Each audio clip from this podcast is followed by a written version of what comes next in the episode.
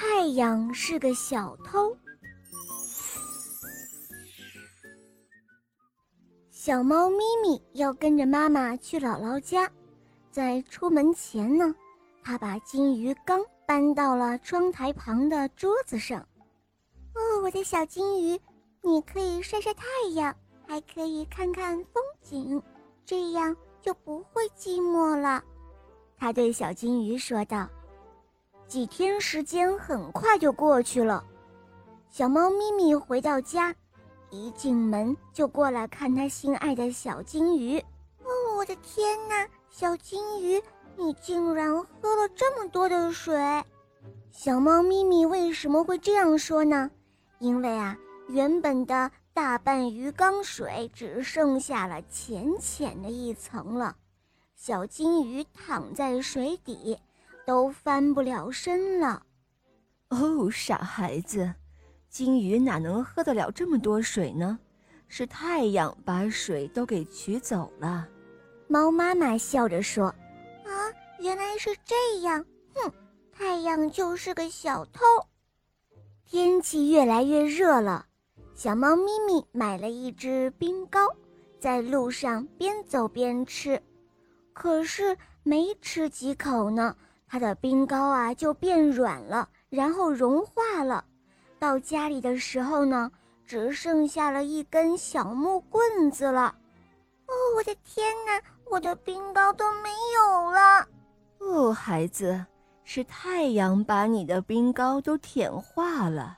猫妈妈说：“这一下，小猫咪咪可伤心了，它哭了起来。”太阳就是一个馋嘴的小偷，于是呢，他再也不敢在太阳底下吃冰糕了。天气渐渐的凉了，一片片的树叶落了下来，有一片落到了小猫咪咪的手里。咦，树叶怎么都落下来了呢？还变得黄黄的、干干的。小猫咪咪想不明白，它问妈妈：“哦，孩子，是太阳把树叶体内的水分都吸走了，它们体内没有了养分，所以都落下来了。”猫妈妈说：“原来是这样，太阳可真是太可恶了。”小猫咪咪心里这样想着。冬天很快就来了，河水慢慢的结上了一层冰。哇，这么多的冰，太好了，可以做很多很多的冰棍儿了。小猫咪咪高兴极了，但是它很快就想起了什么，于是它仰起了头。哦，太阳，我求你了，不要把冰块都偷走好吗？